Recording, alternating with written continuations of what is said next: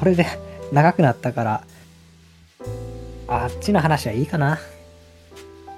周りだけ話して。映画を早送りで見る人たち。ああ、そう。それは長くなりそうやな。うん。今一番熱量あるけど、まあ長くなりそうやしな。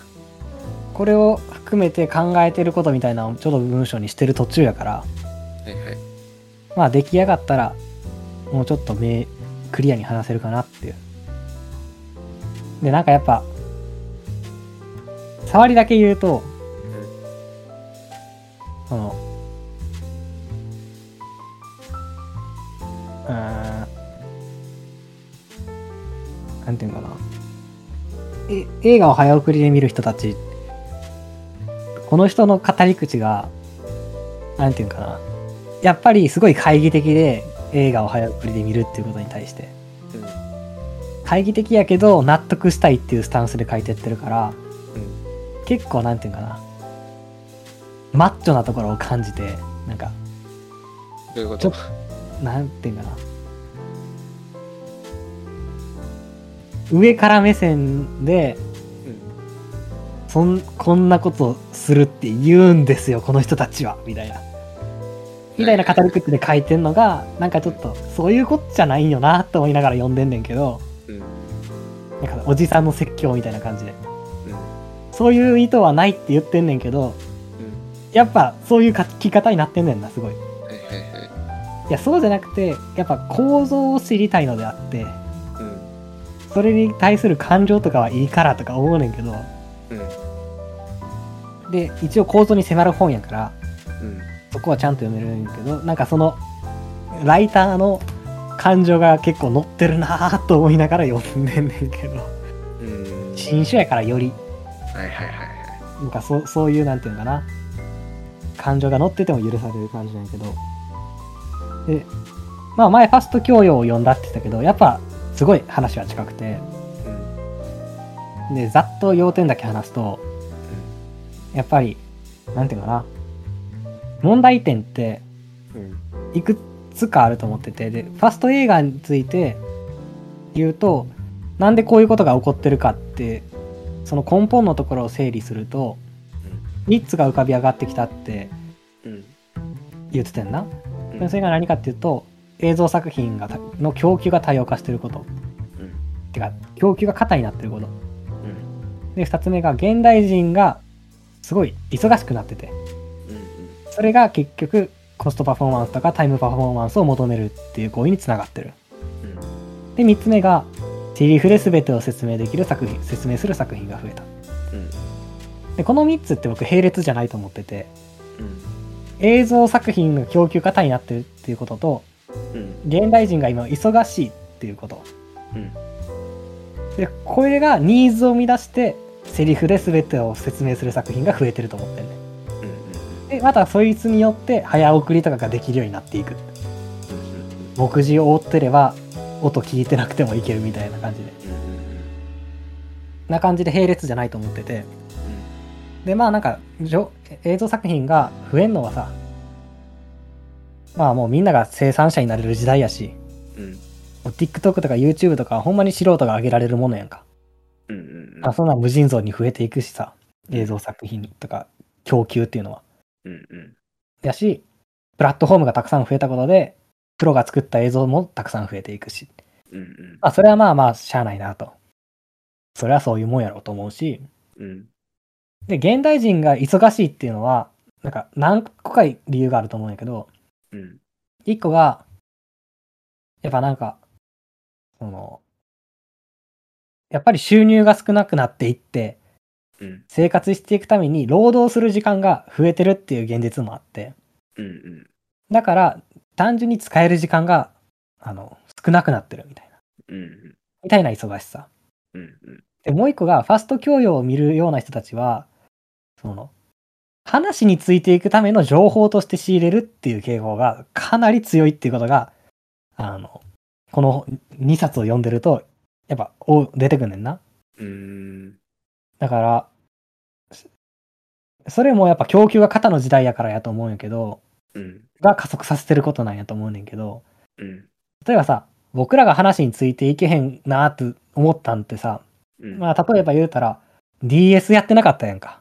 うんうん。それで話についていけへんかったなみたいな記憶とかって僕はあって、あーうんうん。そういうのはやっぱ昔からあるものなんやと思うけど、でも、今 DSLA 出したから言うと、僕らが話についていけへんのは DS を知らんだけであって、他の内容やったらついていけた。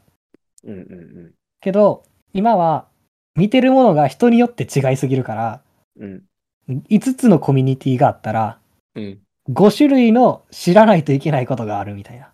はいはいはい。めっちゃ仲いい友達でも見てるもん全然違うみたいなうんうんことがあるからこそ、その、交友が広い人ほど見てなあかんものが多いみたいなのでうん。う、んうんうんその、もうとりあえず話合わせるために知っとくっていうののために、早送りしてパッと情報して入れたりとかうんうんする。で、それに追われてる人たちが多いっていうのが結構書かれてた。うん。で、まあなんか、それ、それに対していろいろ思うことをバーっと今整理してて書いたんやけど、うんそれはまあいつか話すわ。で、でも今のそういうのをコミュニケーションのための情報として作品を見るみたいなことって、まあ、作品鑑賞じゃなくてただの情報を入れてるだけやから、まあ消消費的な見方というかさ、そういうのはさ、コミュニケーション消費っていうね、うん。うん。っていうふうに言われてんねん。はいはいはい。コミュニケーションのた、コミュニケーションのために消費する。うんうん。だから好きだから見るじゃなくて、なんか話したいから見るみたいな。うんうんうんそういうのをコミュニケーション消費っていうけど、まあコミュニケーション消費の文脈は、まあなんか全員に当てはまるものでもないから、まあまあそういうこともに、そういう理由の人もいるんやな、みたいな感じで一つうん。パッケージされて。うんうん。で結構もうちょっと違うので、あの、ファスト教養にもつながる。なんかファスト映画、ファスト教養ってファスト映画も含むものだと思うんやけど、うんファスト教養の一番根本な問題って、なんていうかな。その話についてきたいっていうのは根本じゃない気がすんねん。じゃなくて、なんか、一言で言うと、オタクになりたいってことやと思うねん。手っ取り早く。ああ。はいはいはい。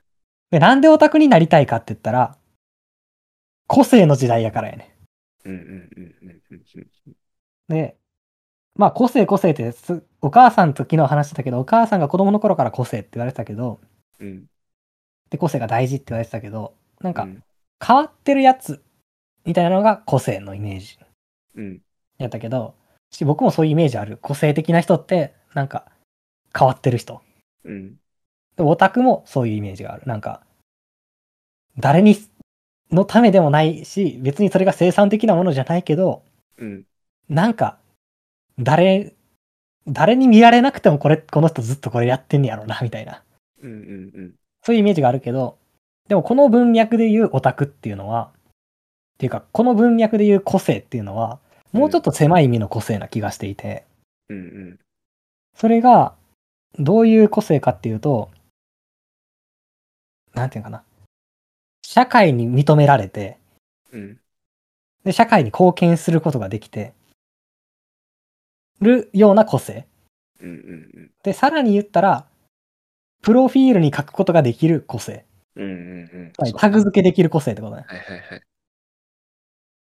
この狭い意味での個性を求めるがゆえに、オタクになりたいんやと思う。うんうん。その、その一つの例としてオタクっていうのが多分目をつけられて、うん。あれ、あれをこう何年かに特定のものに対してすごい詳しくなったりとかすると、うんそれって個性って言えるんじゃないかって多くの人が思って、うん。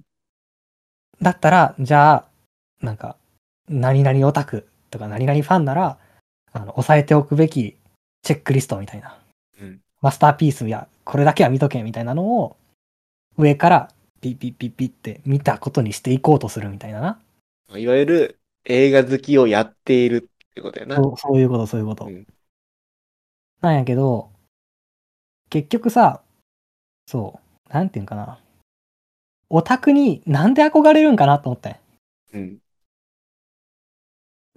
今言ったのは結構そう、オタクに憧れる気持ちわかんねんけど、うん。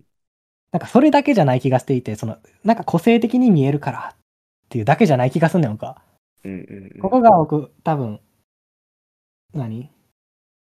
映画を早送りで見る人たちとファスト教養には書いてなくて僕が思ったことなんやと思うけど、うんそれだけじゃなくて、その、うんそうオタクって熱中してるように見えるやんか。何かに。だから熱中してるやんか。うん。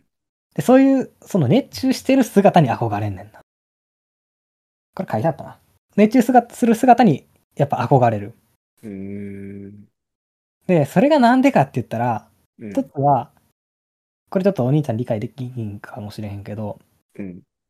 小さな物語を獲得しているように見えるっていうのが一つ。小さな後で説明物語後で説明するわ。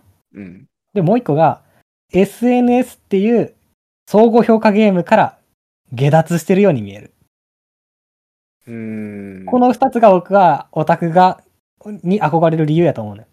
うんうんうん。で、それは個性とは違う理由。さっき言った個性、オタクは個性的だからっていうのとはちょっと違う理由なように思えてて。うん。だから、この社会で生き抜くために個性が必要だっていうふうに、うん。まあ、教え込まれて、うん。必要だと言われ、キャリア教育とかされ、みたいな。うん。できた僕たちは、個性がないと死んでしまう。だから、なんかオタクみたいな感じになりたいって言ってオタクに憧れるっていう理由もあるけど、うん。そもそもオタクっていう人はうん。何かに熱中してる人やから、うん。その、なんていうかな。その小さな物語ってどういうところで話が出てくるかっていうと、うん。その、60年代とか戦後、戦前戦後の、なんかイデオロギーとか国みたいな大きな力に自分を内面化して国のために頑張るとか、このイデオロギーのために学生闘争頑張るみたいな。なんかそういうのが自分の生きる意味になってた大きな物語っていう時代から、そういうのが終わって、なんか自分の外にあるものが自分の生きる意味になるみたいなのがなくなっていったことで、うん。自分の生きる意味みたいな、自分で見つけなあかんみたいな。うん。うん。で、見つ、そうやって、その、見つけていくんやけど、うん。そう自分で小さな物語を作っていかなあかんって。大きな物語に参入していくんじゃなくて、うん。それぞれが小さな物語を作っていかなあかん。うん。うん。で、なんかもう、何を選んだとて、なんかそれに、選ん、それが自分の生きる意味だってことに究極的な根拠はないっていうことすらも、なんかもう悟ってる世代で、なんか、ただ近くにあったからだけとかさ、うん。なんかスポーツ選手になったとしても、ただなんか小さい頃習わせてもらってて得意やったからこれをやってるけど、うん。なんかそれ以上の意味はないみたいな、なんかそのう、ん。ロマンチックさとかもない、運命的でもない、けど、これをやるしかないみたいな、うん。それを、まあ、宇野恒弘の0年代の想像力っていう本に書いてあったんやけど、うん。そう、だからそれって、ちゃんと熱中するものを見つけてる人、だから小さなもの、自分の小さな物語を見つけてる人としてオタクに憧れてるんやなって思ああ。うん。う。みんな見つけなあかんって言われてて。で、小さな物語を見つけてる人がオタクやねんな。で、それが一つ目のオタクに憧れる理由。もう一個が、SNS の評価ゲーム、相互評価ゲームから下脱してる人はい。まあこれもなんか宇野恒弘がよく言う言葉で、うん。その、結局さ、SNS っていうのは相互評価ゲームになっちゃったと。うん。で、なんか、より多くの共感を得られるようなことを言うようになって、別に建設的なこともないし、うん。なんかもう毒にも薬にもならんようなものになっちゃったと。うん。うん。っていう話をしてて、結局さ、何を言いたいか何を伝えたいかより、何を言ったら受けるかみたいなうん。うん。ものになっちゃってて。でも、やっぱネットとか SNS に常時接続してるからさ、うん自分がやりたいのか、それとも、これをやってる自分が周りから評価されるというか、うん。うん。認められるのかもわからんくなっていくところ、人だって絶対いるはずやねん。はいはいはいはい。でも、オタクってさ、誰かに、うん、なんかすごいいいなって言われるからそれをに熱中してんじゃないねんな。うんうんうん。なんかこっちが何、関心示しても、無関心であっても、その人は、お構いなしでやり続けると思うね。うん、動機が結構自分に、自分中心みたいなとこってこそうそう。でも個性を手にしてなくてオタクに憧れる人って、うんそういう評価ゲームの中で苦しんでる人やと思うね。うん、うん、うん、うんうん。だからその評価ゲームとは全く関係ないところにいるオタクに憧れを示すんやなと僕は思って。うーん。でそれはオタクになることでそのそのゲームの中の個性を獲得するんじゃなくて全くもうこのゲームから下脱したいっていうのの表れなんやなって僕は思ってる。それは多分自覚してないかもしれへんけど。うんうん。で、なんで自覚してないって思うかっていうと、えっと、それってファストにいろんなものを、チェック項目をクリアしてったところで、うんオタクにはなれへんからやな、その意味の。やっぱさ、普通の人がかけへん時間をさ、うん。うん。なんか、ありえへんぐらいの時間の量をかけてるからこそ見える解像度とかさ、うんうんうん。なんか見れる視点とか感覚とかさ、うん。だからそれが全然違うのがオタクやし、はいはい。で、それをそうしようって、自分で決めてやってるというよりかは、もう、なんか気がついたらやっちゃってる人うんうんうん。がオタクやから、構造的に全然違うんやな。うん。その、チェック項目こなしたらオタクになれるとかじゃないと。うんうんだから、なんていうのかな。そこがすごい盗作してんねんけど、うん。その、オタクに憧れる人たちっていうのは。うんうん。そう、そこが盗作してんなっていうところまではちょっと見えてきた。うん。まあこれが、今のところ本読んだ感想というか、読んで書いてあったことを僕なりにまとめたことなんやけど、うんうん。ファスト映画と、を含むファスト教養論っていうのはさ、結局コミュニケーション消費と新自由主義時代の狭い意味での個性を求められることによる切迫感。はいはいはい。この二つが大雑把なに分けると、この二つが原因になってんのかなと思う。うんうんうん。もうちょっと読んだらあったかもしれへんけど。で、これはなんか書いてあったことの整理なんやけど、うん僕はこれの上で、なんていうんかな。一番考えたいのは、ファスト教養は、ファストな快楽であるってことね。うんうんえ、まあ、最初の頃話してたようなこと。うん。うん。番外編が。これについて、ちょっと、まだ全然書けてないけど、うん書けけてんのは今話したところまでなんやけど、うんうん。ファスト教養はファストな快楽であるっていうところを一番考えたいなっていうのは思ってる。なんでそれを求めちゃうのか、どういう時に求めちゃうのかっていうのと、どうやったらそこから、その、なんていうのかな、離脱できるかっていう。こと。これをファスト教養論の締めくくりにしたい、僕が見てる。自分が僕がこう読んだっていう。うん。これはなんか超おもろいなと思う。ことな。うんうんうん。そう、だから、自分もファストな人間やなと思うから、うん。あまりファスト教養を求める人たちに、なんか批判的な意味、あれとかないねんけど、あわかるよっていう気持ちなんやけど、うん。同類やし。けど、なんか注意しときたい点ってみ、今んとこ3つ思い浮かぶなって言ってて、思ってうて、ん。うん。1個が、まあさっき言ったファスト教養の本当の問題って、ファストに興奮できることなんじゃないかってこと。うんうん。これってほんまになんか、本当の問題な気がする。うんうんうんもうこ教養主義とか、なんかさ、ちゃんと見ろみたいな話じゃない、本当の問題やと思う。うんで、もう一個が、ファストなものは、面白がり方のバリエーションを貧しくするってこと。うんまあさっきの言った、オタクにはなり得ないっていう話の言い換えかもしれへんけど、これって。うんうんうん。で、これをもうちょっと言語化したい。で、もう一個が、ファスト教養を求める人たちって、まあさっきのコミュニケーション消費みたいな感じで使われることが多いけどさ、うん。知ったら話合わせられるって思ってるってことやファストに知ったら話が合わせられるって思ってるから、それでやっていけてる人たちのことやこうん。やっていけてる人たちやんか。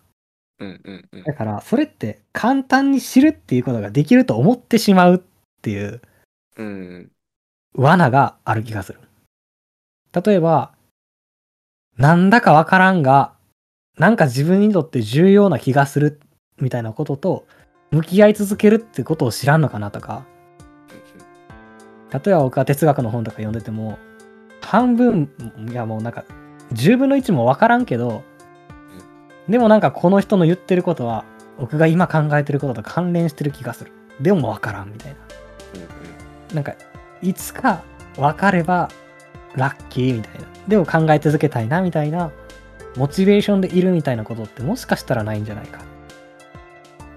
こういう、だから、その、3つやな。ファストなものは面白がり方のバリエーションを貧しくすることっていうのと、簡単に知ることができると思ってしまうことっていうのと、ファスト教養の本当の問題は、ファストに興奮できること。で、この3つは、ちょっとちゃんと考えたいなって思う。っていうのが、今考えてることの構想。で、ファストの教養の本当の問題は、ファストに興奮できることっていう話と、料理の話とか、まあ、散歩するっていうことの話とか、なんなら、ちょっと前に話してた世界系の話とか、いつ世界系を発動するのかみたいな話とか、っていうのは、つながっている気がしていて、僕の中で。うんうんここを、ちょっと、なるべく近くまで持っていけたら、ちょっと面白いんじゃないかなって思う。うんっていうのが僕の頭の中で今、描かれてる。こういうのをちゃんと書き残しといて、参考文献みたいなのバーって入れといたら、またなんかにつながるかなと思うし。うんうんうんっていうのが僕は今ファスト教養でざっと、ファスト教養とかファスト映画の話でざっと思ってることかな。ね、ほとんど話しちゃったけど。なるほどな。面白かった面白かった。